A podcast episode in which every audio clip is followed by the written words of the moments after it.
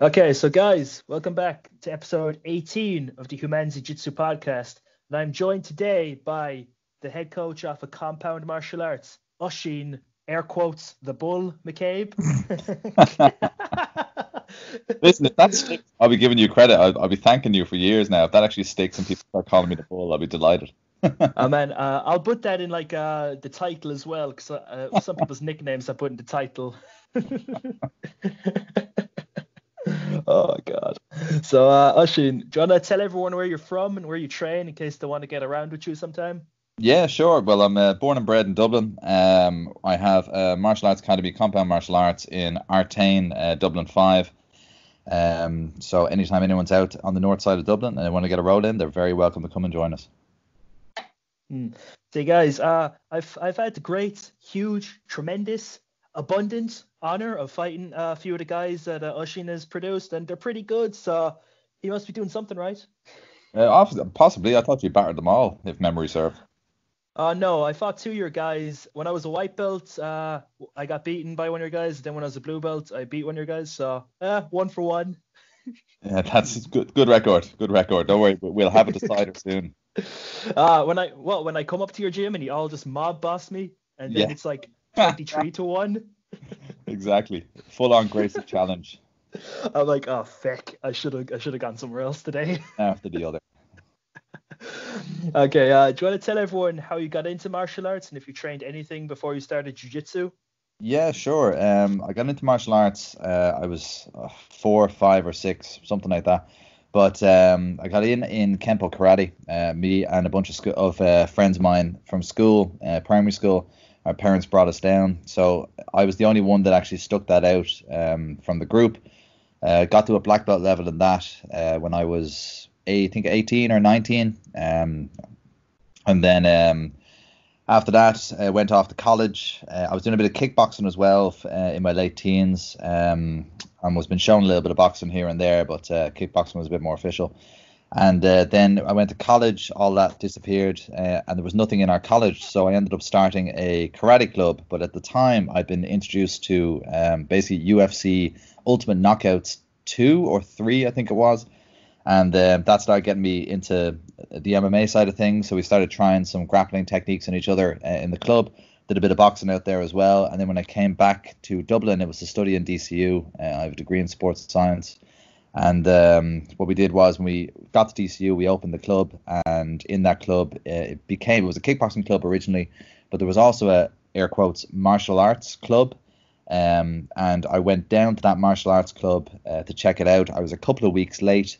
Um, I didn't know it existed for the first couple of weeks, and it was uh, Professor Andy Ryan, um, who would go on to be my coach from white belt to black belt. Um, he was teaching the class along with one of his students, Mick O'Hagan. Um, I, I, I mean, I walked into the door of that class as a black belt in karate, um, and I got submitted with an Americana uh, by a girl who had been training for three weeks. I just had no idea what was going on. I didn't recognize what she was doing when she was grabbing my arm. I just kind of let it happen and then tapped. Um, and once that happened, uh, I kind of couldn't believe how vulnerable I was, uh, and I decided that I was going to throw myself wholeheartedly into the grappling side of things as well. So formed a mixed martial arts club in DCU. Originally, it was called the Kickboxing and Grappling Club because they wouldn't let us call it the MMA Club because it was a, a, dirty word at the time. And uh, yeah, here we are ever since. So that's progressed into DCU Mixed Martial Arts, and then that progressed into Compound Martial Arts. Mm. And uh, I've been a member of Team Rhino the whole way through as well. Mm. See, man, that just that just astounds me. Just like uh, MMA was like a dirty word. Like it's not like you were saying it was NHB or some shit, like something crazy yeah, like, that. back then, people were still even like in the scene, were still calling it cage fighting, you know. Um, and that was I remember specifically people trying to move away from that.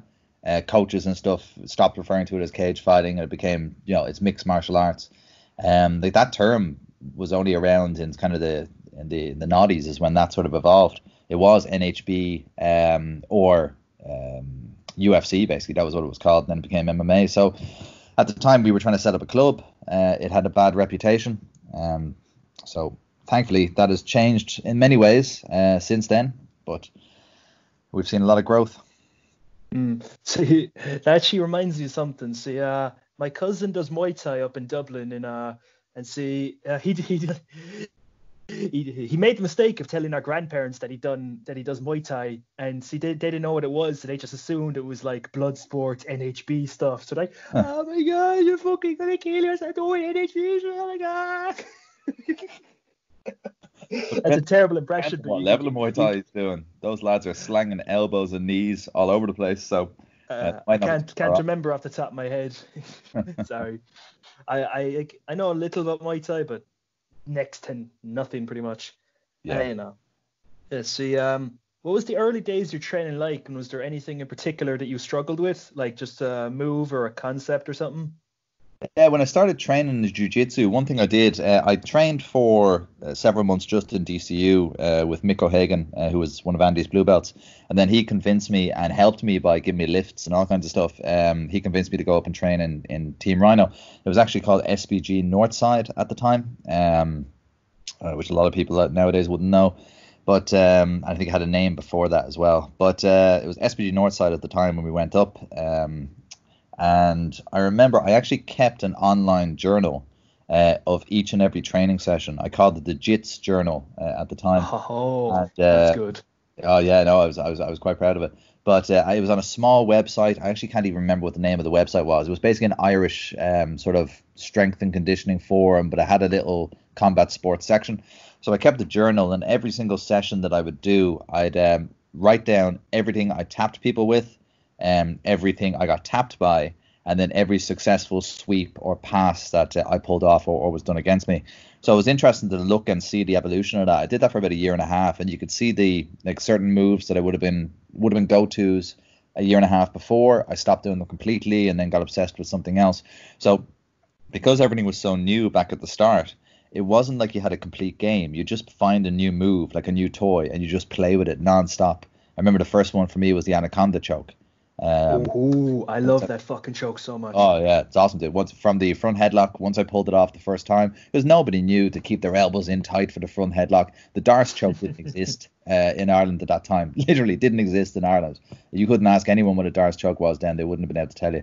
Um, so like it was just easier to get these types of techniques on people. Now you go for an anaconda choke, you got to go all half a Mendes and use your leg to hold their elbow in and use all, all this bloody technique to try and get things. Especially if you're me, who's like notorious for his anaconda at the gym. Uh, it, it's gotten to a point like I do it so fucking much. They call it the Andrew Conda. well, that's a good nickname. You should definitely run. Yeah, I have to. so yeah, you know when you do it, like um, with the front headlock, do you like lock up the anaconda straight away and then do the roll, like, or do you do like a gable and like bump their elbow, which I like to do. For I find the rolls better when you do that. Yeah, I'm a D'Arce guy, so when I go for the Anaconda, it's purely for style points. Um, you know, you'll pause in the front headlock, give your trainer partner that look to get the camera out, and uh, then you go for it. But no, for me, I like to go for the gator roll. Um, it's the first way I learned it, uh, and also ever since seeing uh, Renato Babalu Sobral in the UFC try to commit murder, uh, I don't know if you've ever seen that Anaconda choke. Um, did it against David Heath. They were talking a lot of smack in the lead up to that fight and uh, Babalu finally covered in blood, finally got him in an anaconda choke. Gator rolled, uh, put him out unconscious, and then refused oh. to let go. Which I don't endorse, obviously, um, but it was it was a badass moment. Um, it has to be said, and uh, I just love that. I love that finish for it. Uh, it's my favorite way to finish it. I think the Mendes version, where they kind of use the gable grip and they use the elbow to hold the arm in, and then they replace it with their leg. It's more effective, and I think it works against guys who are more savvy to it um, but it definitely doesn't look as slick, uh, in my opinion. Mm. So uh, one thing you've seen uh, rec- that you see on the rise recently, especially with the Ruotolo twins, is like um, the use of like a diving D'Arce. Yeah. From, like a le- from like a leg stomp pass scenario. So yeah, I, I, I like the leg stomp pass, but I, I don't really like the diving D'Arce because I feel like you could just elbow someone in the fucking face. I, yeah. I don't want but I think I think they miss a lot of them though as well. In fairness, like I've watched a good bit of them compete, and you'll see them catch it, but at the same time, I think it's something that it's a threat to maybe give up the guard pass a little easier. Um, like they do miss it a lot and lose position. But it, it, if they're playing against a guard player, all it means is just a reset back to guard passing. Um, mm. So you kind of understand when they go for. I'm a big fan of any D'Arces off the vice grip. The vice grip is my uh, is my spot. Has been for years. That was probably the first, the big evolution in my game when I was um, probably a white belt coming into blue belt. Um, apart from straight ankle locks, which is, was my go-to forever. But my big evolution in the upper body was the D'Arce choke, but the vice grip. If I could get to the vice grip, I was like 90% sure, still to this day, I'm 90% sure if I get to the vice grip, I'm going to be able to bump the person over and, and finish the D'Arce choke or reverse um, uh, reverse arm triangle or something like that. So big, big fan of that. Mm. Man, are you sure you're not just me from the future? We both did a lot of white, leg locks at white belts. We're both with BJJ Revolution. We both like the Anaconda. Are you sure you're not just uh, future me or something? You never know, man. You never know. I mean, you you could be the the evolved version of myself uh, a couple of years now. Uh, well, am I am I like a reincarnation you, but you're not even dead yet? So how the fuck would that work? Yeah, I don't know. You you have to tell me about that. I don't know too much. I don't know too much about that. Uh, uh, no. I thought I'd tell you I wouldn't mind a bit of reincarnation. It's one of those things. Like when I started jujitsu in 2006, I think it was. When I started jujitsu, it was a, to- a completely different thing to what it is now. I would love to start jujitsu today. So like people ask me like, oh, would you go back and do it all over again? Oh, a hundred percent I would um, over and over again. It's so advanced now that if I could go back and learn as a white belt, 20, 21 years old today, I there's nothing I would want more than that in terms of in terms of sport. Um, it's such an unbelievable opportunity the guys have because we just didn't know. Like the guys who knew what they were doing would tell you now that they didn't know what they were doing. Does that make sense? Yeah. You know, like guys who are now kind of black belts, like first degree, second degree, third degree, for like they'll look back to those days and go, "Whoa, man, we just didn't know jujitsu." and then over the last number of years, it's just got so much more developed. Um, it's it's amazing, amazing to watch. Incredible art and sport. Uh, man, you know, it's just a constantly ev- evolving thing. I was gonna say evolutionizing. I was like, man, that doesn't even make any sense. yeah, but it's it is constantly evolving. But I think it's that the basics are understood so much better now. Um, like I I remember asking someone years ago, um, like how to pass guard. It was like how to pass seated guard, right? It's like, oh, this guy's sitting down every time I grapple with him. Like, how do I approach his guard? I know how to pass closed guard, but I'm not in closed guard, right? And the answer that I got was basically, ah, just grab a leg and throw it and see what happens, right? Whereas now, if someone asks me that question, I'm going to talk about getting the inside position with one foot so I can look to, you know, sit in the shin, side smash in one direction, maybe shin trap. Like, I'll have a million different answers and possibilities, and they're all going to be strong, um, depending on what your style is. That just, those conversations weren't happening in 2006. Um, so it's just incredible how much the art has evolved um, since then uh, in every team. Uh, it's crazy to watch. Hmm. So, uh, what's your sort of advice for new people? Like, uh, just say you have uh, just the beginner's pool. What's like the first technique or lesson you try to instill on like a day one person? Uh, it depends. We have a in our club we have kind of a revolving beginners course. The idea being that if someone finishes our beginners course, they could just start the next one, and it would be all different techniques, but it'd be all from the same sort of positions, right? So the first thing I like to tell beginners is um, learn a guard. So I like closed guard. I know lots of people have different opinions on this. Some people think you should try and teach open guard first, um, but I like beginners to have a guard that they can go to, that they have a rough idea of what's going on because there's less variables involved. Um, you know, you, obviously if you go closed guard, generally speaking, you're only having to deal with the upper body when the person's on their knees. So that's what I like to do. I like to get them into a closed guard, teach them one or two submissions and sweeps, and then move on to the next position uh, might be mount top, same thing. Teach one or two submissions, maybe a back transition, and just build it up from there. We have pathways in our club um, that are named after different uh, competitors. So like we have the Rickson pathway, or we have the Maia pathway, or the Marcelo pathway. And all it is is basically a sequence of moves, but they're all the moves that they would use in competition that we can point to video footage of. Um, but I think teaching someone something like that, where they have a clear, like this is the start point, guard passing, then when you pass the guard, you get to a pin, and then from the pin, you're looking to get to so whatever the pin might be. From there, you're looking to get to the mount or take the back, and you're looking to submit. And I think if you teach someone that in the first couple of weeks, it makes so much more sense um, to somebody who's just starting instead of just teaching them random techniques from different parts of the game. If if that makes sense to you. No, that that's pretty pretty sound reasoning in my opinion. So they don't like draw a blank. They'll have, they'll have, they'll have a general like to do yeah. list to do in each role instead of just exactly. like, uh, I should go to close guard. Yeah, like even okay, even my purple I do in close guard. Yeah, even my purple belts, like they'll say, oh, like, well, what should I work on at the moment? And I'll go, I'll just I'll point to a pathway that I think suits them, and I go, just do that, but do that on everybody in the gym, and then tell them you're going to do it to them. Tell them I'm I'm going to pass your guard with a single underpass when I do that, I'm going to mount you in this way. Then I'm going to then tell them that's that's what's going to happen. And if you can do it against the best training partners you have, even when they know it's coming, that's going to be much easier to do against someone who has no idea it's coming. If that makes sense. Uh, no, man, it's pretty. It's pretty. Yeah, sorry, it's all tongue tied. Pretty sound advice, my man. See, just one thing uh, I'm curious about each person I get on is uh, what was your first competition like, and uh, just how to go for you in general. Um, can we skip that quick? no, um, my first competition was a funny one. It was good and bad. Uh, I did the Dublin Open, um, which was in Team Rhino. It was in Kilbarrack at the time. Um, Andy was hosting it. I did the Dublin Open in 2008, uh, and I it was the first time I'd ever cut weight in my life. Um, I, I it was in pounds, I think, was the weighings or was the the weight classes. So I cut weight to make a weight class. It was in the gi as well. And uh, I actually got the weight class wrong. It turns out it was actually two kilos heavier the weight class, so I didn't need to cut weight. Uh, I cut weight by not eating and basically sweating. So when I got there, I weighed in two and a half kilos under what I needed to, and I went out. Uh, I'd say I weighed in at let's say 11 o'clock, and 11:05, um, my name was called, and that was kind of before the days of like sort of the streamlined, Smoothcomp. There was no Smoothcomp or anything like that. None of the internet stuff was used. So you could be there for 20 minutes, an hour, two hours, and it just so happened my name was called after five minutes.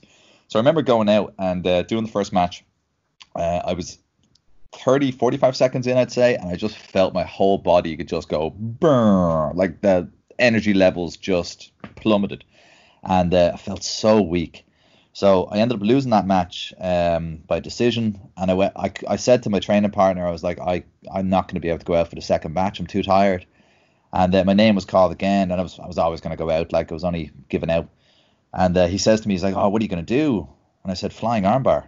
And he goes, Why? And I said, Because either I would get the flying armbar, or I, I lose the match. Uh, so anyway, I lost the match. Needless to say, the flying armbar didn't go well. And uh, I came back. Um, at the time, you didn't need to medal in these competitions to do the absolute. So I came back to do the absolute about an hour and a half, two hours later. Uh, and I ended up beating one of those guys from my division uh, in the first round, beat another guy in the second round, and then came up against a lad who was six foot. I have the photo knocking around somewhere. Uh, he was six foot six or six foot seven, um, probably about 120, 130 kilos. Super nice fella. And uh, I had a glorious victory by passing from his close guard into his half guard, so not passing, and I was given an advantage for that for some reason, and uh, that was the ending of the the match. So I had that gold medal sitting at home, uh, absolute Dublin Open, absolute champion, just like the highlight, that, absolute champion, uh, via one advantage. so that's sitting somewhere on the mantelpiece at home from 2008. That was my first competition, good and bad. Got smashed in my in my weight class, but won the absolute. Nah, man, that's a fucking that was a great story. That's like a Goliathian proportion there. Just like you, dude, you fl- have to see the photo. It, the like the story does not do it justice. You need to see the photo of this guy. He's a giant. I'll send it to you after. uh, please do. Uh, but, uh, do you have a preferred rule set for competitions? Like, uh, is there anyone in any uh, sort of organization that stands out to you? For me personally, in my own competition, um, I love submission only. Um, I just I absolutely love submission only. It's one because I'm good at it. Um, like my submission only record is probably something like forty something wins and like single digit losses. I like that is where I've always been super comfortable. In points, it's much easier just to smush me and uh, wait for the timer to to run out. Um, but for my own students, I actually like points because I think the essence of uh, jiu-jitsu, I think, is really on positional dominance, and that I think is what people should focus on uh, unless they're specifically competing in something like a Eddie Bravo Invitational or something like that. But um, yeah, for my students, I actually like the point system. I, I like it myself now more in recent years. Um, I refocused on my own competi- or competing a little bit in the last couple of years as best I could, and uh, I won a few points tournaments and stuff. And I actually do enjoy um, that style because there's so much tension. You'll notice from competing yourself. Like there's these moments where you know and I know that the next move is probably the match. You know, like if I get that pass, I'm almost there. If I get that three points, uh, you're gonna have a real hard time getting it back. And I like those moments of tension. Um, and I've always found if I walk off the mats after a points match, like my forearms are blown out completely. Like I'm, you know, you're sweating, you're so fatigued. Versus I've done submission only matches and hardly broken a sweat, and it could be a 10, 15 minute uh, long match because you're more relaxed. You know that if your guard gets past, it doesn't matter, but it does matter if that makes sense. That's what that's what I suppose the point I'm making. I think for students, I prefer the point system it makes them not lazy with their positions. But for myself and what I enjoy competing in, I love uh, submission only. It's my jam. oh, well, like I see your point, man. Because you know, especially about being more chill and sub only sort of uh, scenarios. That's it, the word I was thinking. Man, yeah. I fucking uh, what's it? I can't even fucking think of words. That's what I'm trying to fucking say. I can't think of words sometimes. But like, uh, I see what you mean. Because you know, if if you say you do get past and you're in side control bomb side, you're like, oh no, I'm down on imaginary points. yeah, yeah, exactly. Um, you, you should be able to just chill out. It works both ways, but a big part of it was because for me coming up, um, it's funny like as blue belt, especially blue belt, blue belt, um, purple belt, and then I banned myself from doing them in brown belt, but I was a straight ankle lock guy um, for the longest time. Uh, like when I was a blue belt in jiu-jitsu, I was a black belt in straight ankle locks. And um, in the point system, if you go for a straight ankle lock and you fall back onto it, and you could be just ripping that foot apart, but if the other guy rocks up to a knee, that's two points for him. Even though he made no effort to sweep whatsoever, it's just the rule set. It's he goes from top to bottom, and there was a guard involved to get his legs in, so he gets two points. A lot of people don't realize that, especially in their early years of jiu-jitsu. So because I didn't get punished like that for doing the points, or sorry, the submission only, that's why I like submission only so much. Is because I could just drop on legs uh, all day, every day, uh, which is exactly what I did. oh man, see, I, I, this is the why I'm believing the theory of that I'm just you in like a different fucking stage or something. Because like, uh, you straight ankle lock man. Yeah, I am. Oh every yes. Single, Every single submission win I have under my belt is by straight ankle lock. Every single one. I'm not far off myself. Uh, I did back in the day. I remember in the blue belt um, divisions, uh, there was a couple of competitions I'd have, which were five or six matches, and it'd be five or six finishes by straight ankle lock. Um, that's that's how reliant I was on it. But what was funny about it was, um, and I tell my students this all the time, I couldn't pass the guard until I was probably midway through, uh, no, just purple belt, I'd say. So the very end of the blue belt years, I was a blue belt for seven years. Um, so the very end of the blue belt years was when I learned to pass the guard. Uh, because I was so reliant on dropping back on the straight ankle lock, and it worked for me. Like I, I had, a, I mean, I've straight ankle locked guys in the Europeans and the IBJJF, um, all the way down to like in-house tournaments. So it's worked for me, but it massively limited the rest of my game. So I basically started doing jiu-jitsu about four years ago. When even though I've been training for 12, 13 years, I started the rest of jiu-jitsu about four years ago. man, but leg locks are so good, so I can't really blame you. uh, well, that that answers the next question of what your favorite submission is, unless it's something completely out of left field. um, yeah, I see. I actually banned myself from doing straight ankle locks. Um, a couple of years ago, just because of what I was saying. I felt it was limiting the rest of my game, so I stopped doing them. Um, so now my favorite submission is probably, I'd say probably actually it's the Americana. Um, I have a few funky ones now that I've done in competition that I'm a big fan of. Like I, I have a gogoplata in competition. Um, so I'm, always going for the gogoplata, even though I'm way less flexible than I was when I was 22 when I got that. So I'm constantly on this quest to try and get another gogoplata and failing every single time. Um, it was a one-shot wonder for me. Um, but I, I always try and go for that when I'm rolling just for the fun of it. Um, the Carni uh, from the 10th Planet system, um, I like that as well. It's where you come or, or you uh, omoplata someone, but they've stepped over your far leg, so you basically lock them um, behind the knee with one foot while your other leg is busy doing the omoplata. That's a fun one. But my favorite one at the moment is um, the straight armbar from Mount. So basic armbar from Mount. Um, I'm a big fan of, and the Americana from side control. And the reason I like the Americana from side control is because John Danaher said it doesn't work, and uh, so I've made it made it my mission in life to just Americana as many people as possible, uh, just to. just to prove John Danaher wrong, like fuck yeah, him. absolutely, absolutely. Um, but I, I, have, I have a system for the Americana from uh, from side control that I've been doing for years. I do it. It's actually not really from side control. It's from a mounted crucifix.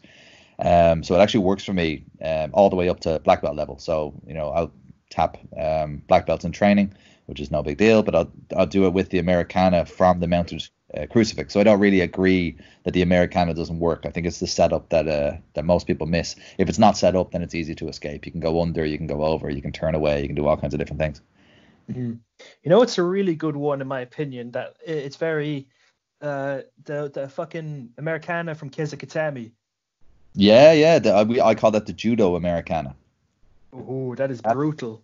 That is if you hate the person. If you if you absolutely despise that person, you want to break their arm. Um, then 100% that's the move for you.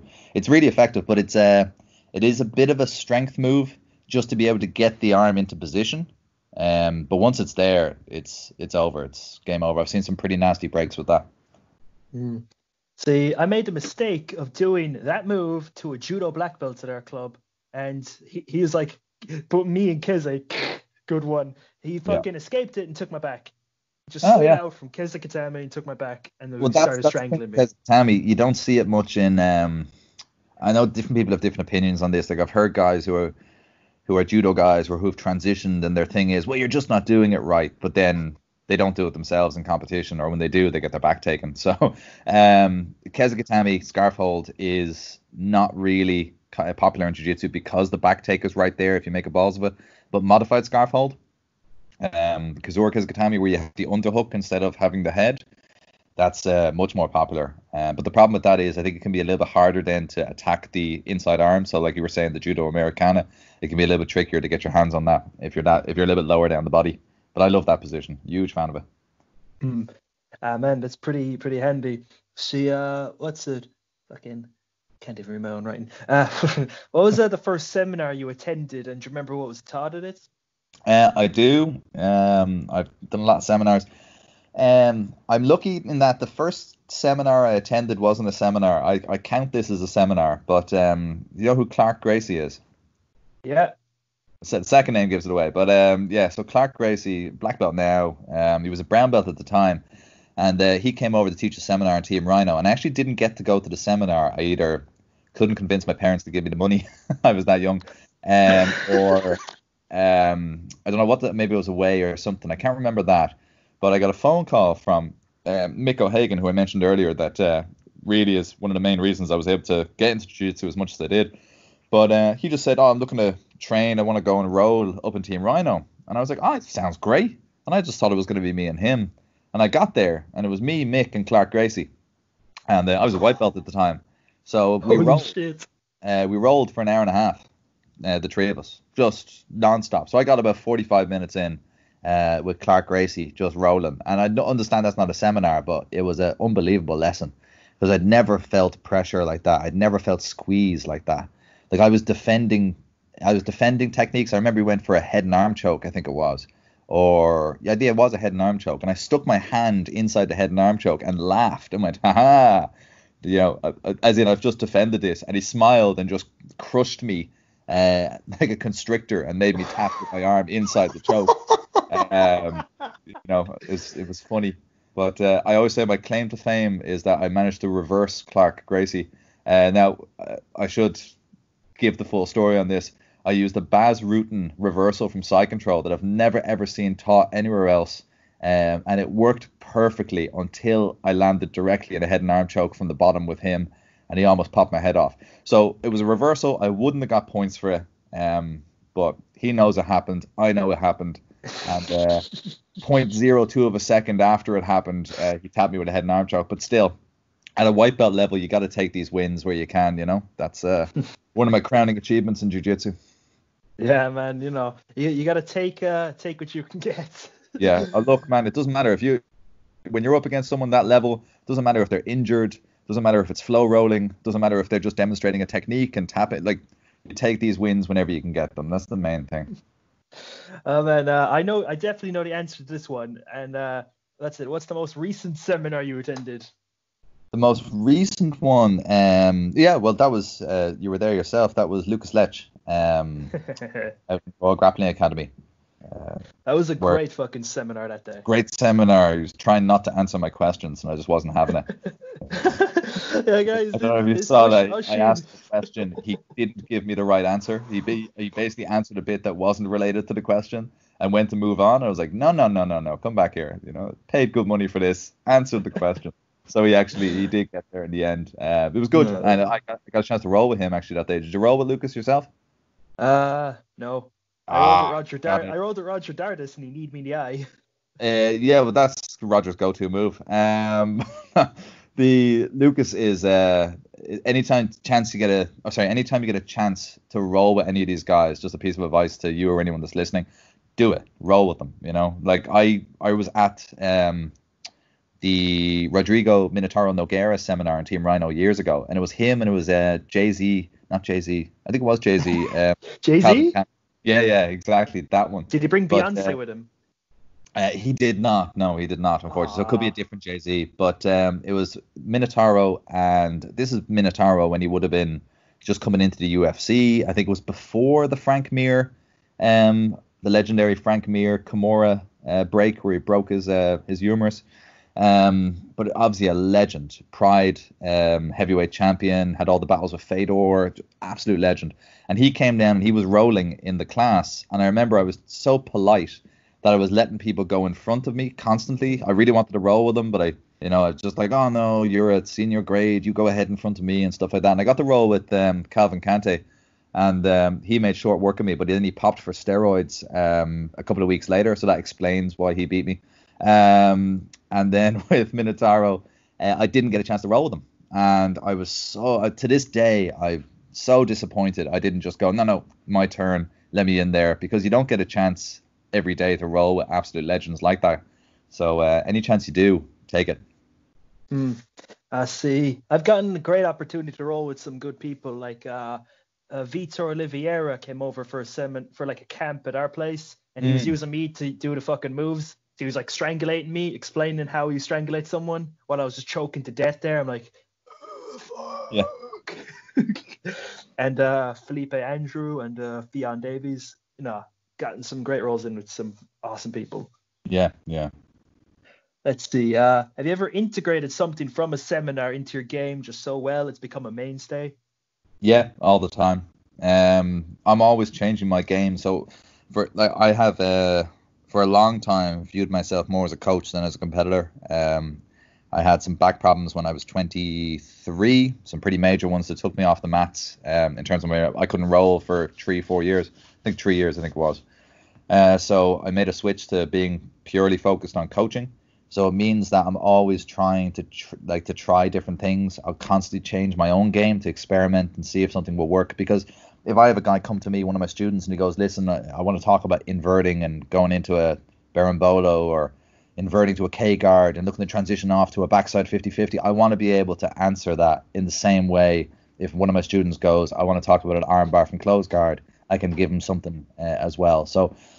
Uh, I'm always taking stuff from seminars. That's why I go to so many. I take something straight away, try and apply it, and um, play around with it myself. And usually, what I do is I assign it to some of my students. So if I have a student that I think would be very suited to a certain style or a certain technique, I'll literally say to them, listen, this is your project for the next six months. Take this. I want to see you coming back with under like double underpassing or over underpassing or you know maybe working on something something mad or crazy from the guard or your job is to go with leg locks. So that's what I do. I just I just try and learn everything and then assign it to uh, people I think it will suit.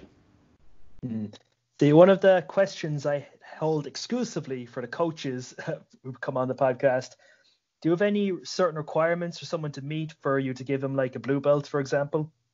Yeah, I, I have requirements for everything. So I have a um, um, what do you call it? A syllabus uh, that I wrote up a couple of years ago. For originally it was a syllabus from white to blue because uh, when I first wrote it I was a purple belt, so I wasn't going to write further than that. So I wrote white to blue. Now there's uh, blue to purple, um, there isn't a purple to brown. Uh, I don't think I ever will have a purple to brown. um, that's a conversation I'll have with the with the student themselves. I'll tell them exactly what I, I expect from them in terms of competition or you know training or what I want to see from them when they're rolling. Because at that point, that's to me that's what it's all about. Um, it's about performance. So I I have two different syllabuses. Um, they're both pretty basic. Um, I've said before, like if somebody mastered the white to blue belt syllabus, I think they would immediately be the best blue belt in the country. Uh, there's no uh, there's no lapel guard in there. There's no De La Riva. Um, there's no anything. Uh, it's really just the basics, uh, but kind of rock solid, if that makes sense. Uh, I think it's really well balanced, but that's uh, that's my opinion, and maybe it's not.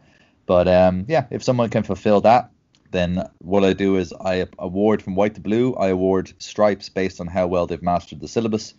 So it's four stripes for the syllabus. Um, so if you know 25% of it um, well, then you get one stripe. Uh, and then when they go from blue to purple, um, they're awarded two stripes for the syllabus, and then the other two are based on um, time served and being a great teammate, basically. So being there for the rest of their team, uh, mm. supporting each other, etc. And then the other stripe is reserved purely for competition, because uh, I think there's two different tracks uh, for people in jiu-jitsu. I think you have people that do it as a hobby, uh, and it's just they train it once or twice a week.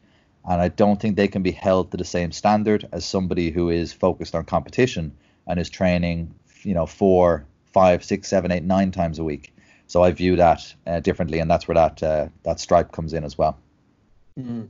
Now that's a good distinction to make because you know you can't hold a, a practitioner like a hobbyist uh, competitor uh, fucking standard because you know that's just that's not good for anyone involved. Yeah, yeah, it's they're diff- it's just different standards in general. Yeah, but I think that there's a lot of um, confusion in many clubs. Uh, in terms of the communication between coaches and students in that regard. And that's some some people like it like that. Like uh, I know when I went from uh, blue belt to purple belt, I ended up getting four stripes in my blue belt spread over a couple of years. I actually got two from John Kavanagh. Uh, I randomly walked into a uh, into a grading thinking it was a class, and uh, it was in SBG City Centre, and uh, he gave me two stripes on a blue belt. But then after that, I was given two more stripes by my my coach um, Andy Ryan, and uh, essentially if he gives you two stripes in that situation, it's because he doesn't want to give you a purple belt at the time, uh, which was absolutely fine, um, and his choice and his his assessment. Uh, but then afterwards, I didn't get any stripes from purple to brown, and I didn't get any stripes from brown to black, and hopefully I'll get some stripes on the black. Uh, but, um, yeah, so I think every everyone has their own approach to it, and none of them are right or none of them are wrong for me, I like to have a lot of communication with my students. Um, so uh, I tell my guys exactly what they need to do to get each stripe up until purple belt. Um, and then the actual belt itself. So I, I would say there's five. It's really five stripes, right? So there's four stripes, and the fifth stripe is the actual belt, if that makes sense. So mm. um, what I do is I tell them that you need to do this and that to get up to three or four stripes. If you have less than three stripes, I'm not even looking at you for a uh, uh, for a grading. So if somebody has less than three stripes, there's not even a conversation to be had.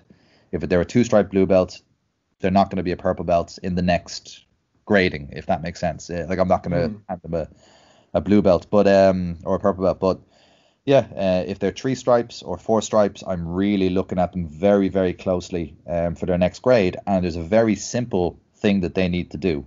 And if they want to know what that is, all they have to do is ask me. It might be I need you to compete three times or four times.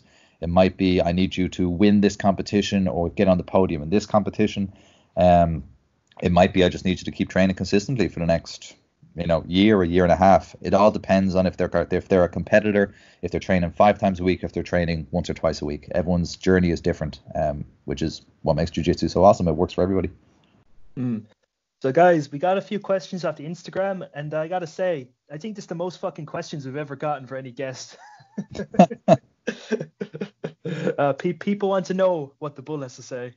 but just make sure of the, any any of the ones that uh, are a bit dodged, just make sure you give me the names of them afterwards, right? Just rat them out to me. oh, don't worry, I'm gonna tell you the names of everyone who gives me the questions. nice. Because that's what that's uh, you know that's what I do. Uh, Michael O'Mahony asks, will the Irish Submission Grappling League make a return? Um, possibly. So, uh, for those who don't know, um, I ran what was first um, the DCU. Well, it was actually it was an intervarsity. Um, so we had an intervarsity for grappling uh, when I was running DCU Mixed Martial Arts when I was still in college, and um, that evolved.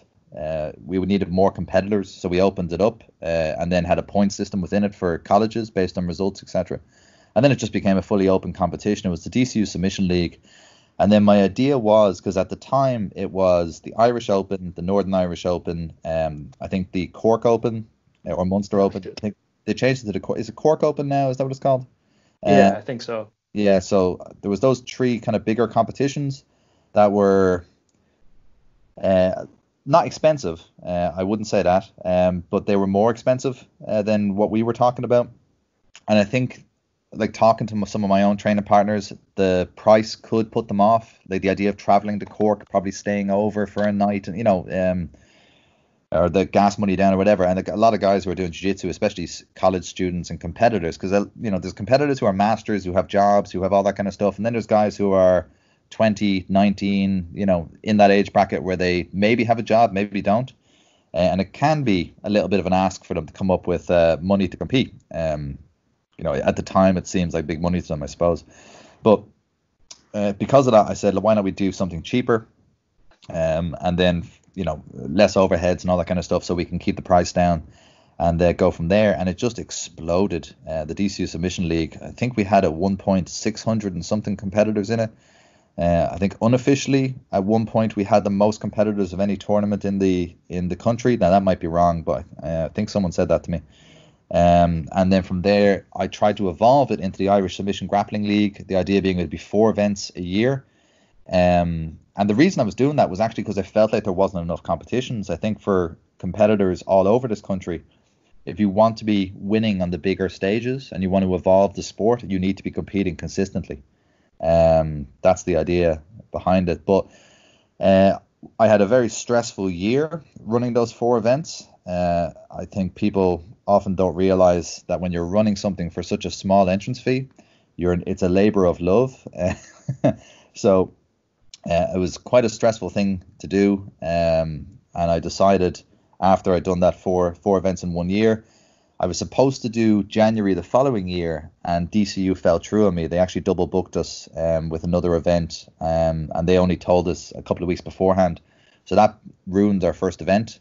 I just decided, you know what? If I can't do four events, I'm doing none of no events, and I'm taking a bit of a holiday from this. Because at the same time, Gamma was coming up. Um, it was the Midlands Open, I think, at the time. So that was starting to appear. Um, there was a few other competitions. I think um, what do you call them? Grappling Industries had just reached our our shores as well.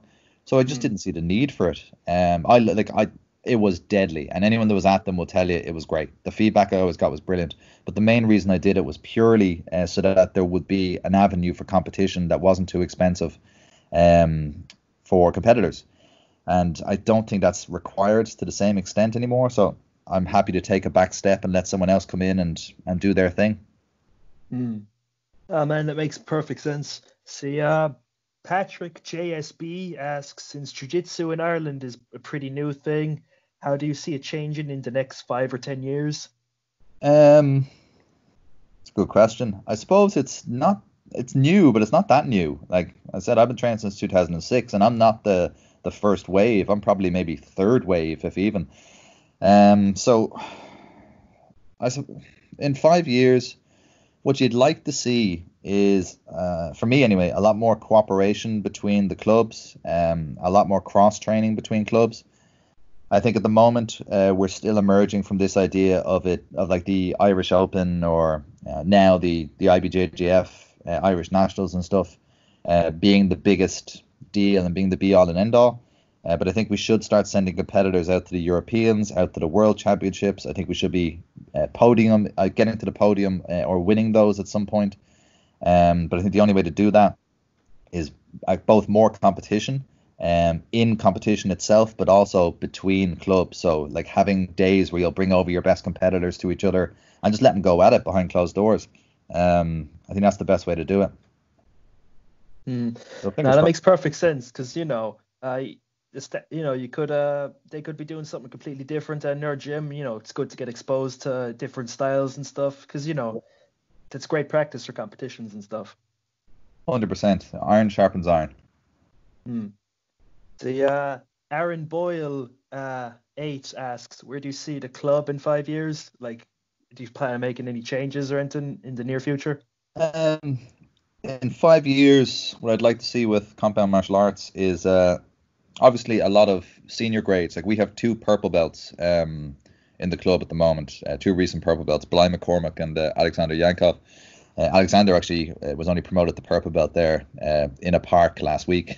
we, went, we, went, for a run, uh, so uh, we gave him his purple belt then. Um, he missed his grading in December, uh, where he, he, would have got it along with Bly, but um, he had said he wanted to do the Europeans at blue belt. He'd never competed at that level um, before, so I said, right, you know, well, fair enough. I, I just decided I'd hold off until then, but now that that's cancelled, they said, no, we're not holding off at all because uh, he's borderline on the he's borderline for me. He's not. I mean, he hasn't competed like I said that much um, at blue belt, and he hasn't been a blue belt for that long. But um, I think he's he's purple belt level, obviously. Otherwise, I wouldn't have given it to him. Uh, and I'm a big believer that once somebody in the colored belts hits a certain level, they just should be promoted. Uh, I don't see the point in hanging around at a colored belt level, um, which is a, a, different topic entirely, I suppose. Mm. Uh, the same fella asks, what in your opinion has been the worst case of uh, someone sandbagging that you've seen? Ever seen like a same dude? Same dude asks it. That's that's that's a setup if ever there was one. Uh, so that is the topic I was just talking about. I no, I don't know. Worst case of sandbagging, I, I couldn't say um, off the top of my head. I've seen a few. Uh, I'm a. The problem with uh, jujitsu is at the higher level of Europeans and worlds, uh, everybody's sandbagging, right? So yeah. you're not sandbagging, you're not going there to win. Uh, so the problem, if you're a coach and you make that decision, then fair enough. Um, I personally, I can hold my hand to my heart and say that I've never felt like I've had, I've sandbagged a uh, a member or a student of mine. Um, but will I will I in the future? I don't know. I think the reason it's a problem is because there is a Europeans and a world for coloured belts. Um, this is probably a bit controversial, but uh, my opinion is that's pointless. I don't see why there should be a blue belt world champion. Um, I can understand the arguments uh, to help develop the sport and get guys, you know, but I don't see the point in a blue belt world champion. I think there should be black belt world champions, and that's it. Um, mm. Story. I think that have they got white belt world champions now? Did I? I, I think I, I, think so. Yeah, they do. No. I think so. Come on, what are we doing here? uh, well, like, uh, congratulations, you're the best white belt in the world. Good for you. and look, they might be the best black belt in the world. That could be some NCAA wrestler that just figures it out. You know, doesn't engage in the actual jiu-jitsu bit of it and is just working on his takedowns nonstop. Just double-legged lads, get two points, back up we go. You know, um, but for me personally, I think that's the the source of the problem. Um, I think if you have those big accolades of colored belts, it encourages people to hang around at that belt, and then that tr- trickles down. So let's say you take an Irish scene, for example. If you have a blue belt that wins uh, the Irish Open, if that guy's turning up still as a blue belt the next year, I don't think that's I don't think that's right. Um, mm. I, am not saying he shouldn't still be a blue belt. Maybe he won it early into his blue belt years, and now he's competing in the Europeans of the Worlds, etc. Fine, but uh, I think a coach should probably go, you know, on a national stage, I'm probably sandbagging this guy clearly, so I'll just hold him back, and he won't compete in the uh, in the national tournaments. But that's just my opinion. I'm sure mm. that I'm sure I'm completely wrong, and I'm sure there's uh, clubs out there that have European and world level uh, competitors that are that are doing it different, and you know you can't argue with results. So uh, just something that it's never sat right with me. Um, mm. sandbagging, uh, it's a real problem for me. I really don't like it. yeah. See, you know, one thing I'm I'm curious about, like I asked this like in a poll on a bunch of the Irish Jiu-Jitsu pages, like uh, say say you do have one of these blue belt world champions or something.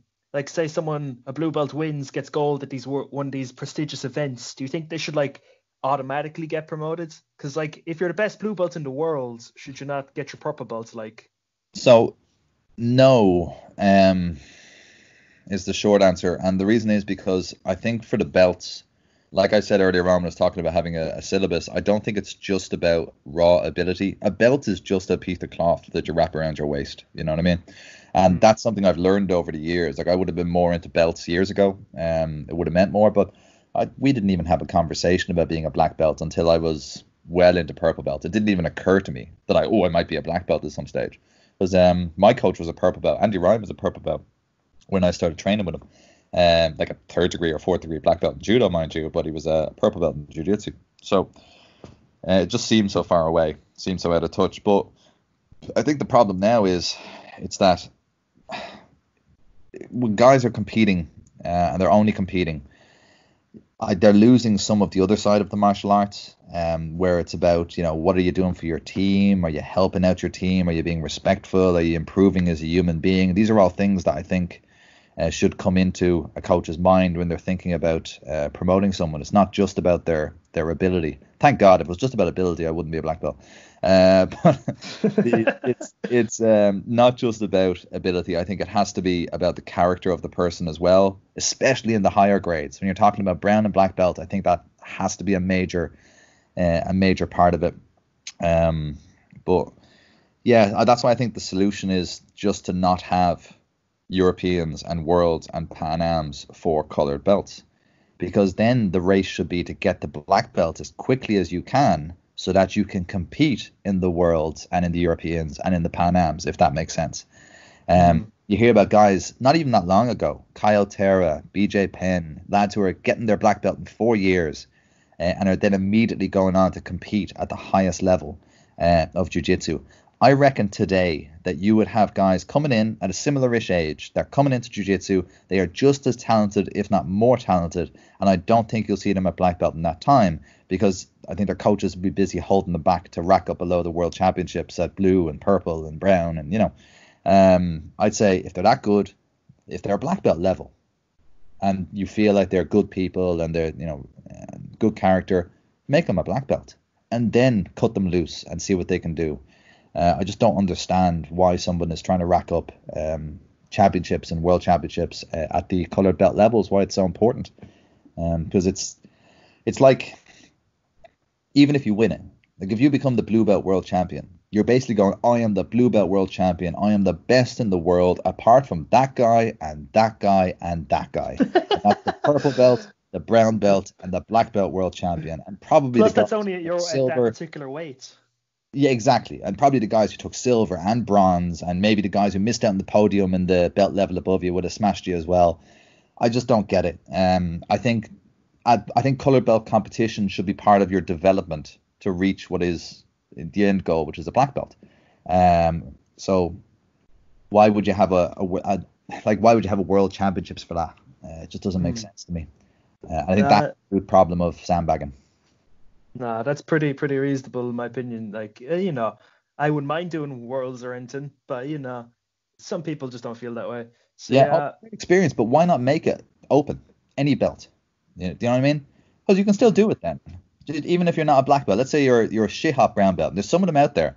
I know some brown belts that are murderers uh, and are above black belt level uh, in terms of jiu-jitsu. And for whatever reason, and uh, you know, I can think of a few offhand. Uh, I won't name them just because I don't know what their situation is, but I can think of a few offhand, even in the Irish scene, that are brown belts that are easily black belt level, right? Um, so why not let them compete against black belts? That's what we used to do in the Irish Submission Grappling League. I remember at one point we had three black belts uh, competing at the one time, which was at the time I don't think there'd ever been a tournament before in Ireland where there was three black belts competing. Again, I might be wrong with that, but I'd certainly never seen it. Um, so we had George Santos, we had um, um, oh, what's his name? Oh God, we had, we had a chap who now lives in Portugal anyway, and um, we had uh, Marius Domisat as well. So three black belts all competing in the same tournament. Uh, on top of that, we also had uh, Miha Perhavec, who is a brown belt still somehow. Um, and Miha is a murderer, like judo, um, excellent judo player, um, superb jiu-jitsu. He's out there with Keenan Cornelius now. I think he does all the marketing and stuff for Keenan with his website and with his uh, with his um his uh, academy. Uh, but like he's a good example. Throw him into the black belt world championships, and I'm not saying he's going to win the thing, but he's going to be competitive. He's going to give black mm. belt a hard time. So in a world championship level, why not just make it open belt? So that if you do have a guy who is a brown belt and for whatever reason hasn't got his black, he can still compete at the highest level. And you know, if you're going to be a world champion, be a world champion, not a division world champion. Yeah, I get you See, we got a bit of a two-parter question here by Owen ER. He's one of the guys from your gym that I fought. Great dude. Yeah, he said to say hi actually. Um, yeah. Well, he could have said hi in his question. What the hell? he could have. There you go. okay, uh, what's it? Uh, yeah, I have two questions for Ush. Uh, who is the most overrated BJJ player of all time, and why is it Rickson? Brilliant. Yeah, uh, me and Owen have a consistent argument about Rickson Gracie. That's been going on for a couple of years now. Um, most overrated BJJ player of all time. I'd say it's you, Owen, to be honest. Uh, certainly the most the, the most overrated quiz champion of all time. Uh, he won our first quiz during lockdown now, and I wiped the floor with his quiz uh, last weekend. Uh, took the Just Eat voucher for myself and enjoyed every bit of it. So, well, does he think he's a quiz world champion? Well, well, you're blue belt quiz world champion. I, I don't know. I don't th- I don't think he I don't think he holds himself in that high regard in terms of quizzes, you know. But uh, all I'm saying is, within our team, we're the two sharks. We're the two bulls that are just circling each other now at the moment. You know, just everyone everyone's waiting for the main event. We're like Jon Jones and uh, and uh, Ngannou you know, people are just going, oh man, I can't wait to see these guys lock horns. But the problem is, I think we'll keep winning alternate competitions, and whoever wins the uh, quiz sets the quiz the next week, so they can't take part. So um, it'll be oh. interesting. Someone else needs to come into the mix now just to make that yeah. matchup happen. Yeah, perhaps you should do a shake up. Maybe uh, throw the quiz someone else's way. Then they'd be like, oh god, it's a fucking upset. yeah, yeah. okay. Okay, so guys, We've reached a segment of the podcast I like to call Around the Specifics. It's just a bunch of random questions, some about Jiu Jitsu, some aren't about Jiu Jitsu. So, Oisin, do you want to do Around the Specifics? Yeah, let's go for it. Perfect. Uh, what was your favorite TV show growing up? Um, favorite TV show? Mask. What was Mask about? Mask was basically um, kind of like a combination of Transformers and. Uh, it was uh, everyone had cars, but the cars were badass. They all had ejector seats and missiles and all that kind of stuff. It was either Mask or the other one that was great was um uh oh god what was his name the Space Ranger. Oh, it's gonna drive me mad, but um, I'll, I'll come back to you with that one. Uh, it, will speed, speed of the puma, strength of a bear, eyes of a hawk were his three uh, powers. Uh, oh, that's going to drive me nuts now for the rest of this. But yeah. oh, good. I hope it, dri- hope it drives you crazy for the rest of your life. Yeah, yeah, could do. okay. Uh, what was the first video game console you had? What was your favorite game on it? Uh, first video game console I had was the N64. I was late to the whole video game console thing. Um, I had to buy my own. So, um, so yeah, uh, N64. Um, first game I had I think was Zelda Ocarina of Time uh, which is an absolute classic. It was either that or GoldenEye. I can't remember. Um, but hmm. either way, I couldn't go wrong with either. Mm, I actually I got an N64 a couple of years back. I have a about a 10 or so games on it. It's uh, pretty good. I like Mortal Kombat Trilogy on it. I love that game. I just like the, the actual controller. I thought the controller was probably the best controller ever made.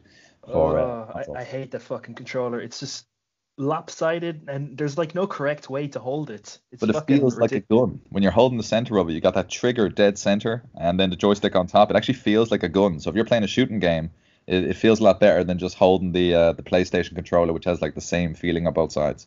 It's got a trigger. Anything with a trigger is good.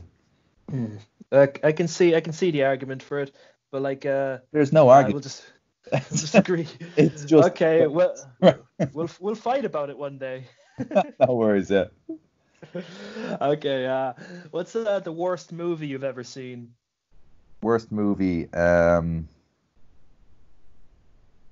that is a that is a really tough one. There's a lot of great contenders uh, for the worst movie I've ever seen. Um, possibly recently, uh, Star Wars: The Last Jedi was almost as bad as its predecessor. Um, I almost got out and walked out. It was just because it was with family. Is the only reason I didn't. Um, I'm a pretty serious Star Wars fan, uh, at least of the movies, and uh, yeah, they were a great disappointment and essentially ruined my childhood 20 years afterwards. Uh, see, I sort of kind of hated uh, Rise of Skywalker more than I did The Last Jedi for some reason. I thought you were going to say the original trilogy for a second. My my finger was hovering over the hang up button here. Uh, no, I'm not. A, I'm not a. I'm not an Egypt or anything, but Yeah. you know. See, fair enough. They tried to throw a wrench into the work by getting a different director or whatever, and Yeah. having a bunch of twists and killing off Snoke. Fine, whatever. But Yeah. the fact that in the next movie they didn't even commit to the, all the changes, they just reversed them all, and they brought Palpatine back out of absolutely Yep. nowhere. Even Ian McDiarmid said, "Yeah, they just called me out of the blue one day, uh, like a." Uh, after episode eight, like, do you want to come back? Like, they just pulled that out of their ass. It's stupid. But that's all small change compared to the fact that they had Admiral Ackbar, the original badass uh, leader of the fleet, and his uh, last moments were him being unceremoniously blown up on the uh, the bridge. Um, and then instead of him flying a ship into the fleet, uh, into the Imperial fleet to save everyone, they had to just conjure up some purple-haired um, one that literally just came out of nowhere. You've got Admiral Ackbar right there, legend, and then we'll just make a totally new character to be the hero here. Uh, It Mm. just seems so pointless, the whole thing. Not to mention that pink haired chick was a, was a terrible fucking commander, not telling any of her fucking uh fucking subordinates her fucking plan and just expecting them to believe her and blindly follow Yep. her, and then getting pissy when they have a few qualms about following a clearly stupid plan. Yeah. Like, are we just gonna keep going and get blown the fuck up? We, we don't want to die. This is fucking stupid. That's what I was saying earlier on when I was talking about uh, promotions. I like to I like to communicate with my guys. You know, I like I feel like she was the opposite of me. You know, I like to be as open as I possibly can be. People have questions, I'll answer them.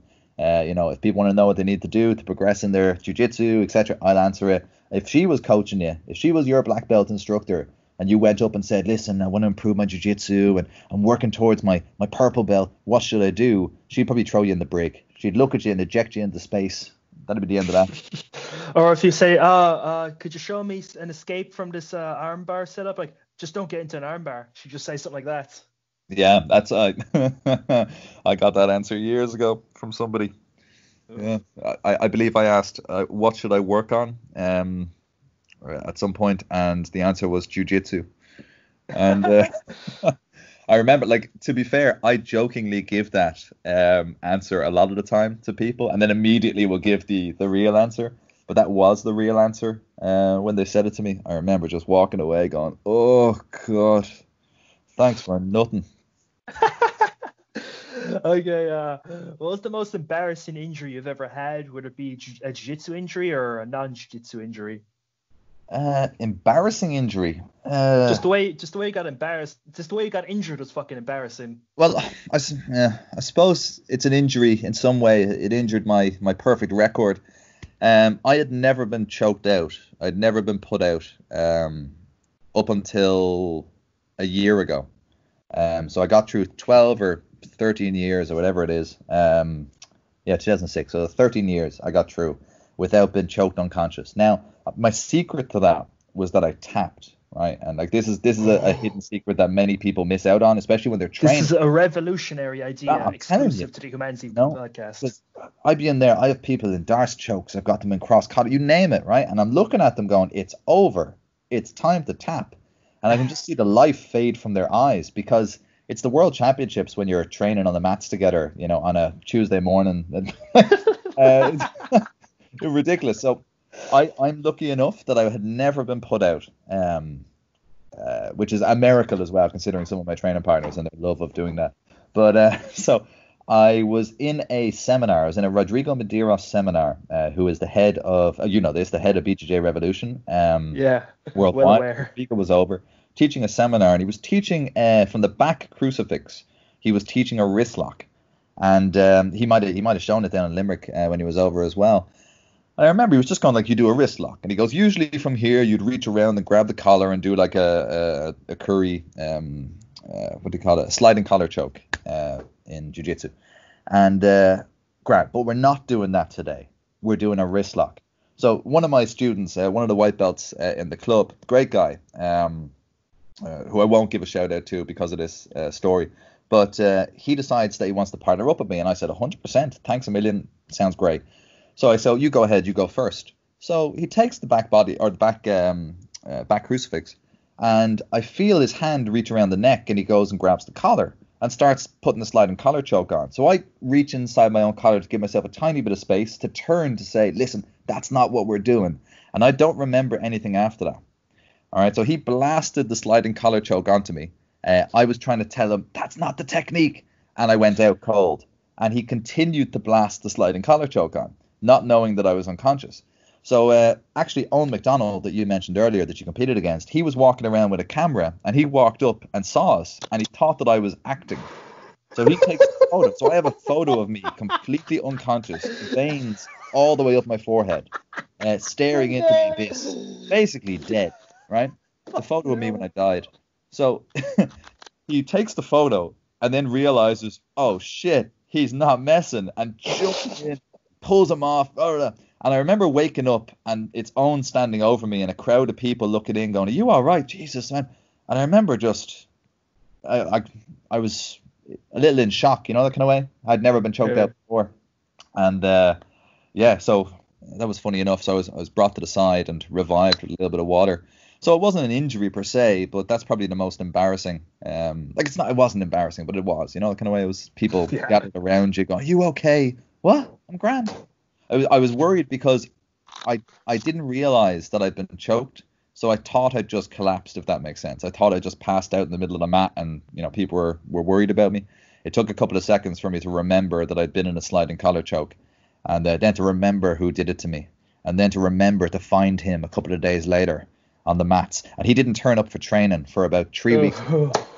He was like, what I said, I was like, listen, I, I honey potted him completely. I went, listen, it's no big deal. Look, don't worry about it. It's fine. it's okay. Train, you'd be no problem. Blah, blah, blah. And uh, I was just waiting for him for three weeks, just waiting, just thinking about what I was going to do to him. No, I wasn't, not at all. uh, I'm joking. But uh, You're yeah, a fucking, you're a fucking sadist. yeah, so look, um, you know, he tried, it was attempted murder. He tried to kill me. I was well within my rights to defend myself three weeks after the fact. But Yeah, no, exactly. it was probably the uh, the most embarrassing one. Hmm. The uh, fuck, I've I've had a bunch of close calls, but I've never been put to sleep, Renton. I'll, I'll make a few phone calls down to Limerick. Fix, we can Oh, fix that. fuck. Man, the first day back, fucking Fergal's just gonna ignore my taps. He's like, uh, tap tap. It's like, oh no, Oisín said to put you to sleep. Sorry, dude. I, I know he, wouldn't do that. It's funny. I, I don't know Fergal particularly well, despite the fact we're still we're both in BJJ Revolution. Somehow we haven't really crossed paths that much. But his he is so respected um, all over Ireland, not just in the BJJ Revolution team. Um, he's a serious, serious grappler by all uh, by all evidence. Mm. I've never rolled with him. Mm. Oh man, it's always it's always a good time rolling with Fergal because he has a million ways to kill you, but he just picks one, and does it again and again and again. Then another one just to throw a bit of variety your way. And That's then, what I'm saying then another you. one again. You know, I think I think for a lot of people starting out, uh, I think that the way forward is the same as people who are experienced, is to pick something, and just to insist on it, just make it work, uh, regardless of whether the person knows um, it's coming or not. Whenever I whenever I switch towards competing myself, uh, that's what I do. Like in the months leading up to competition, I'll just work on a game. I'll just pick a certain technique, a certain guard, a certain style of guard passing, and it's all I do against everybody. And I never get bored of it because it eventually it starts to work all the time. And that's the fun thing about jujitsu when stuff works. Uh, you know what's actually kind of funny? See, uh, uh, I was talking to Fergal one time, and like, uh, it turns out he started training before I was even born. So I'm like, great. He's been training longer than I've been alive. That's uh, that's fan fucking tastic. Yeah, yeah. okay. Uh, the next question we have is uh, that's it. If you could if you could ban one guard from competition, what would it be and why? Um, that's actually a great question. Uh, I don't. I don't think I have an answer for that. I don't think there's any guard that I would ban. Uh, like years ago, 50-50, I would have looked at 50-50 and been like, ah, what are we doing here? This is stalling. But then lads started heel hooking each other from 50-50, and now it's not. It's not a game anymore, you know. Um, so like I love 50-50 guard now. I'll often go like backside 50-50 or uh, inversions off people trying to stand up in my close guard. Like, It's my one of my favorite entries. Um, is to go K guard 50-50, but I don't know. Um, I can't think off the top of my head of any guard that I would ban. Um, I, I it is funny though. Some of them are real cheese. Like Worm Guard and Squid Guard are two guards that I actually like and I play around with them, but I don't teach them. Um, I should probably shouldn't say this on a on a podcast, but, I teach them um to kind of blue belts and below. So I remember there was a competition a while ago, and one of my um, one of my blue belts, now purple belt, um, just smashing everybody at blue belt, an absolute handful. Um, and I think he got to the final, and the guy he was competing against is very very high level, um, excellent, great competitor, etc. But uh, he couldn't get anything to work against him, and then he started busting out um, squid guard and worm guard, and that is what got the job done in the end. You know, he, he sort of had to go to these guards that were just so unfamiliar to most people. Um, but I wouldn't ban them. Like I think I think they're awesome. Uh, it's I, I could do like yourself, Andrew. Is there any guard that you would ban, or that you think would be we should get rid of? Uh, I don't know, donkey guard because it's fucking stupid. I guess. Uh, yeah, suppose so. Depends. Like if you're talking about straight grappling, uh, it's stupid. Or sorry, um, if you're talking about MMA, it's stupid. But if you're talking about straight grappling, yeah, maybe not. Like guys who go Imanari rolls and then immediately pop into donkey guard and into a into a leg entanglement. You know, I mean, I had, obviously it's happening super fast, so it's not really donkey guard in the way that Jeff Glover would play it. But uh, I think almost everything has merit if you can make it work. Then there's no argument. Like if you're tapping people with it, or it's an entrance to tapping people or sweeping people, then fair play. Like the same can be said for um, uh, for worm guard. So I like playing a bit of worm guard, and it's the mo- like obviously there's no such thing as no gi worm guard, or if there is, you know, Not have yet. to hear about it, right?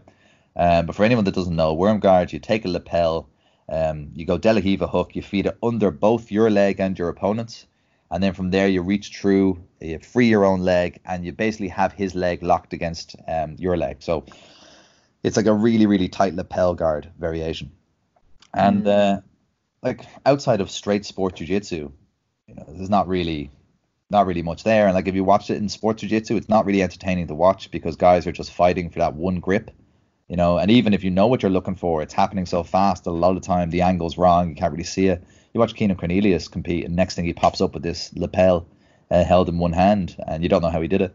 But um, despite that, it's effective, so you can't you can't argue with it. You can't be like, oh, we should ban that. If it works, Mm.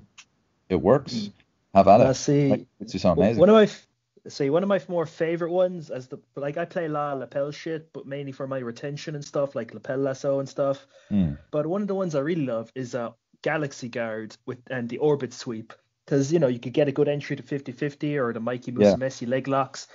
The way I explain it will just bastardize it, so I'll just I'll just send it to you afterwards because let, let's not even go there. Like my explanation of it would just be so shitty. Is it possible for this jujitsu podcast to be to have too much jujitsu? Is that? No, it's just the way I'd explain it is terrible. Like, well, you underhook the leg, you like get the lapel in one hand, you weave your leg up, feed under, swap the grip, and then like fucking do spin. I, I can't even explain it half the time. It's such a weird movement, but I'll just send it to you afterwards. Yeah, So, that's fucking, that's the thing uh, with jiu-jitsu. Like jiu-jitsu is an arms race. Like it's obviously the physical side of things where you want to be a bit, like bigger and stronger. No matter what anyone tells you, strength is a technique in jiu-jitsu, right? Like it, it makes your techniques work better. Um, anyone that's world class, uh, high level, they're doing their strength work as well as doing their their jiu-jitsu technique. But in terms of technique, it's an arms race. Like if I know something that you don't know, then I have a massive advantage. And that was a much bigger deal years ago when I was coming up. Like guys didn't know what a straight ankle lock was, if you can believe that. When I started doing it, I'd say it was a good year, year and a half before people started to defend in any way correctly. Um, so I had a year where I was just running through tournaments with straight ankle locks. Uh, Oh, I say that was the glory days. oh, there's the glory days, but essentially it was a cheat code. It didn't mean I was good at jujitsu, if that makes sense. It just meant that I was good at straight ankle locks. Um, whereas now you kind of have to, and even at, at lower levels, at like white belt even, you have to be relatively solid everywhere. At blue belt, you have to be good everywhere. At purple belt, you have to be great everywhere. Um, and then at brown belt, you have to be basically have an area of your game that is world class. You need to be able to, even if someone knows it's coming, like think Bernardo Faria with his over under pass or deep half, or you think Marcelo Garcia with his uh, underhook half guard passing or his reverse half passing, even if you know it's coming, you still can't stop it because the person's level is so so high at that. Um, so that's where the game has changed. Where back in the day, you know, people could people could very well have been crap everywhere. so it's just a different uh, different time. Hmm. Say, uh, let's see. Do you have a favorite historical period? Like, say you had a time machine, where's the first place you'd go? Um, it's a good one. Um, historical period. Uh, I don't know. I don't know. Maybe ancient Egypt. Uh, kind of interested there. I would say my my specialist areas are ancient Egypt, great white sharks, and first generation Pokemon. You know, if you, you ever have a quiz that needs an answer there, yeah, I'll be your man. But uh, yeah, um, possibly then. I would love to go back um, to uh, maybe the f- time when Helio Gracie was really starting to come up, when Kimura was coming over to Brazil, Masahiko Kimura, just to be there to see it, to be a part of it. Um, you know, I mean, we all would have been crap, I'd imagine. Um, so like, you look at the the old UFC tapes of Royce Gracie, you know, and this is sacrilege to some, but I'm sure there's lots of guys out there now. Uh, let's just say black belts to be to be kind. I said there's lots of black belts out there now that if they turned up at UFC one with the skills they have today, history would be different. Um, Dude, it's not even a question. That's that's a fucking fact. Yeah, you know. Uh, so, but I still, regardless of that, I'd love to go back just to see what things were like then. You know, see the stories uh, that you hear coming out of that family, and see them in real life. Um, see them all training together. I don't know. I think that'd be interesting. But uh, no, apart from that, uh, probably ancient Egypt would be more than enough for me. Mm. I uh, let's say uh, let's just say when you die, you have to fucking uh, convince Saint Peter to let you into heaven. Uh, well, not just convince. You can once you get past the gate, you you can't you can stay. They can't kick you out. You only wear white gis, and see you can either suplex him or fucking like convince him. Like anything's on the table. How do you get in there? You pass guard, dude. After a lifetime of passing guard, you think St. Peter's going to be able to keep me out? Not a hope in hell. Well, man, uh, I imagine St. Peter's encountered a lot of uh, jiu-jitsu guys at their way up, so do you not say he'd have a bit of uh, knowledge about him? That's why I'd go to the new age stuff. I'd be lapel guard all the way. I'd probably pull Mm. half guard, uh, threaten the deep half, just so he'd sort of sit his weight back, feed the lapel around the back of the leg, come up on that sweet lapel single leg, unstoppable. And uh, from there, get my two points. Probably celebrate for a second too long, you know, lose the position, probably get dumped down to hell at that point. But, you know, just at that moment of glory alone of, of getting two against uh, Peter would be worth it. okay, uh, can you do any impressions? Uh, jeez, no, no. Uh, I, I'm working on my, my Portuguese at the moment, and by working on my Portuguese, I mean sounding like I'm uh, Brazilian. But uh, yeah, my but- friend, go fucking do impression, my friend. or is, or is I like with Rodrigo? We go boom, boom, boom, boom, boom. Any questions? okay, we got a bit of a moral dilemma here. If you're up for it, sure. uh, would you rather cure cancer or solve world hunger? Probably solve world hunger. Okay, fair enough, my man. That's a You know, it's just a, it's just a would you rather. I know, Yeah. maybe one of the hungry kids will grow up to cure cancer, so who knows? This is it exactly. Give him a chance. Hmm. Let's see. Uh, in your professional opinion, do you think you could pull off a handlebar mustache? Uh, I tried to pull off a handlebar mustache during the lockdown, uh, and I showed it to my wife, and it was shaved off within, I'd say, 30 to 45 seconds of that moment. Uh, she handed me the razor and went, "Get that off your face." That's the end of that. So um, I was going for I was going for a sweet Spaniard, uh, and a Van Dyke they're actually called, with like the mustache Ah. on top, and then the little flavor saver, and then the little bit down on the chin. Um, I rocked that. I actually, I actually, I, I grew that for the first quiz we had, and it was one of the quiz questions. I just basically put the camera to my face and went, "What is the name of this hairstyle?" and gave him three, or the hairstyle, and gave him three potential options. Um, so I go deep on these quizzes. I whipped out a ukulele and started playing live music where they had to guess what the song was the last time as well. You know, I'm committed, all in. God damn, that's fucking cool, Quizmaster uh, Oisín. okay, uh, fucking what's this one? I can't read my own writing because I, I just like I got an idea for all these questions. I just wrote them down so fucking quick. so uh, what's the number one thing on your bucket list? Number one thing on my bucket list, uh, it's a tie at the moment. Uh, I'd love to go to Japan and uh, train. I've never, I've never been to Japan. It's just somewhere that's always fascinated me. Um, I like, I came up obviously before jujitsu. I came up through like karate and you know all that kind of stuff.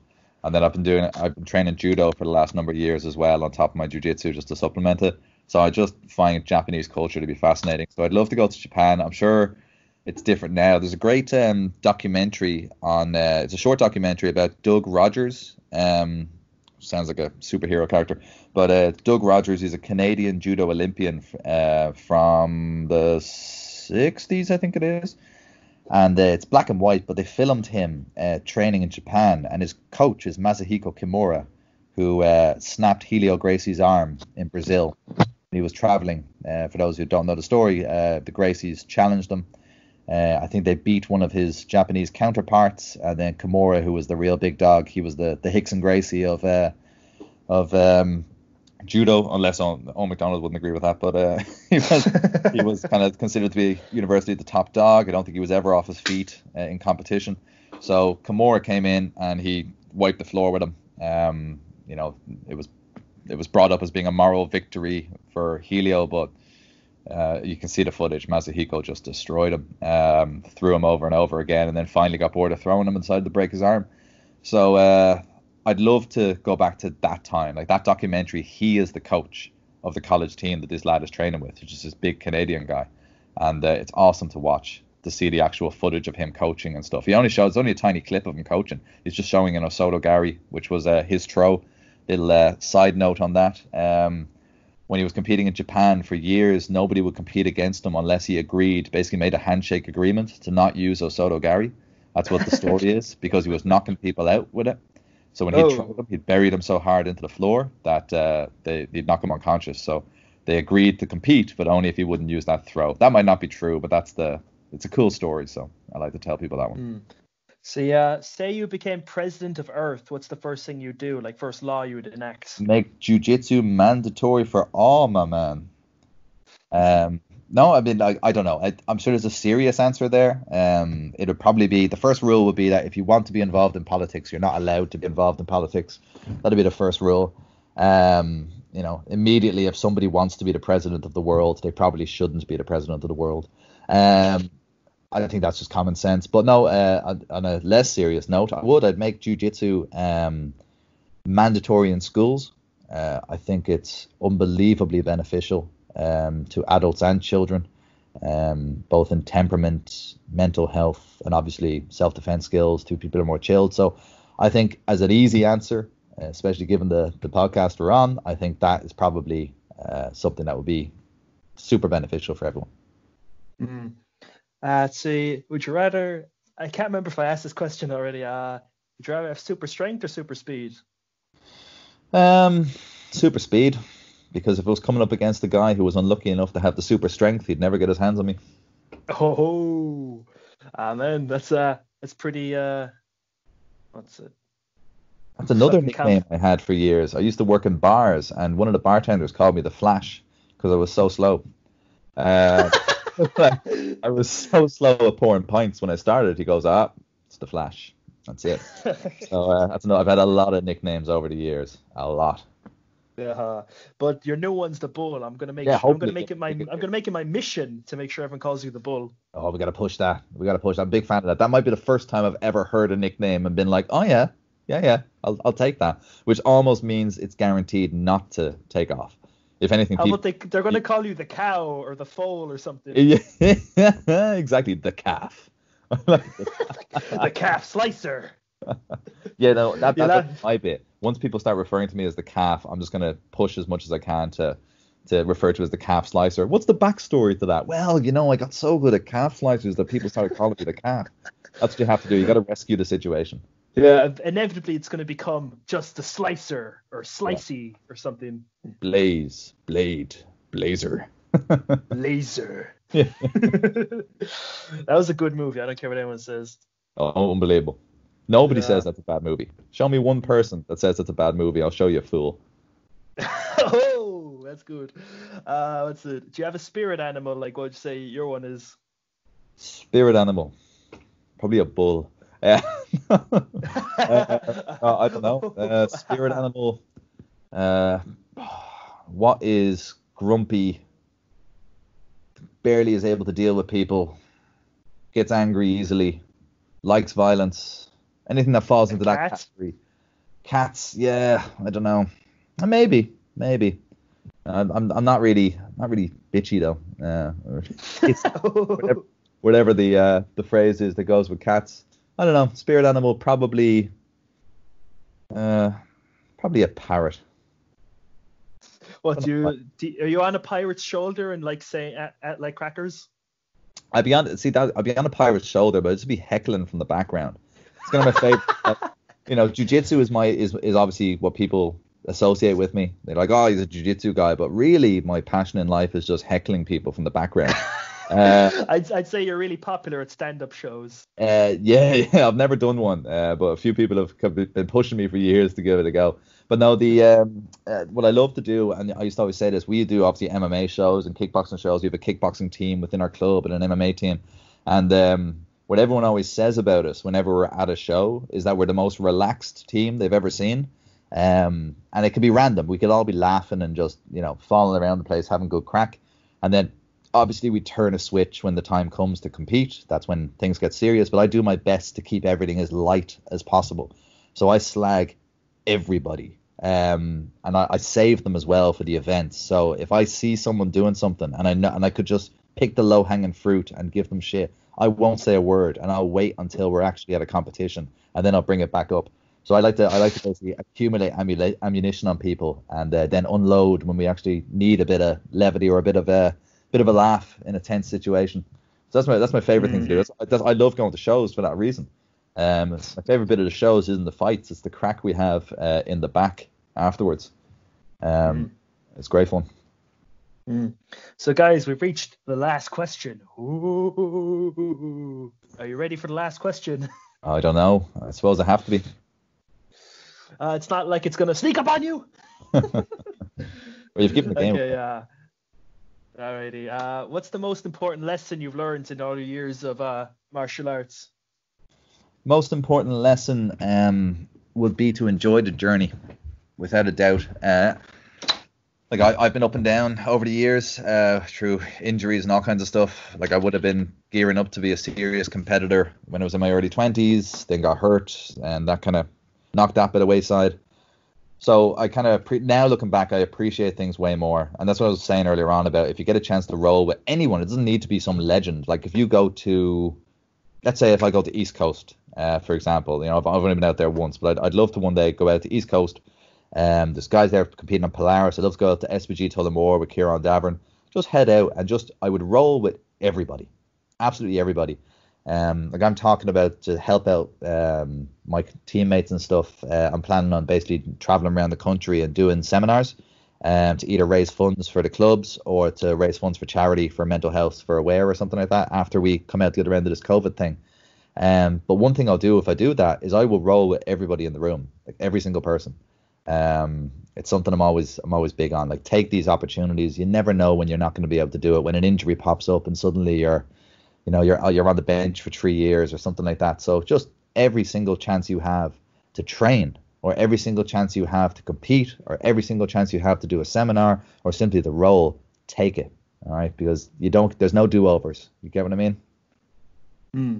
Now, guys, that was a great episode, and if you want to follow Oisín on Instagram, it'll be at at oisín.mccabe or his his uh, team's page uh, at Compound Martial Arts it'll be in the description if you just want to copy and paste it in. So, Oisín, do you have anything to say before we shoot off? Yeah, no, uh, thanks a lot for having me. I really appreciate it, Andrew. Like the format you have here with the podcast, it's good fun.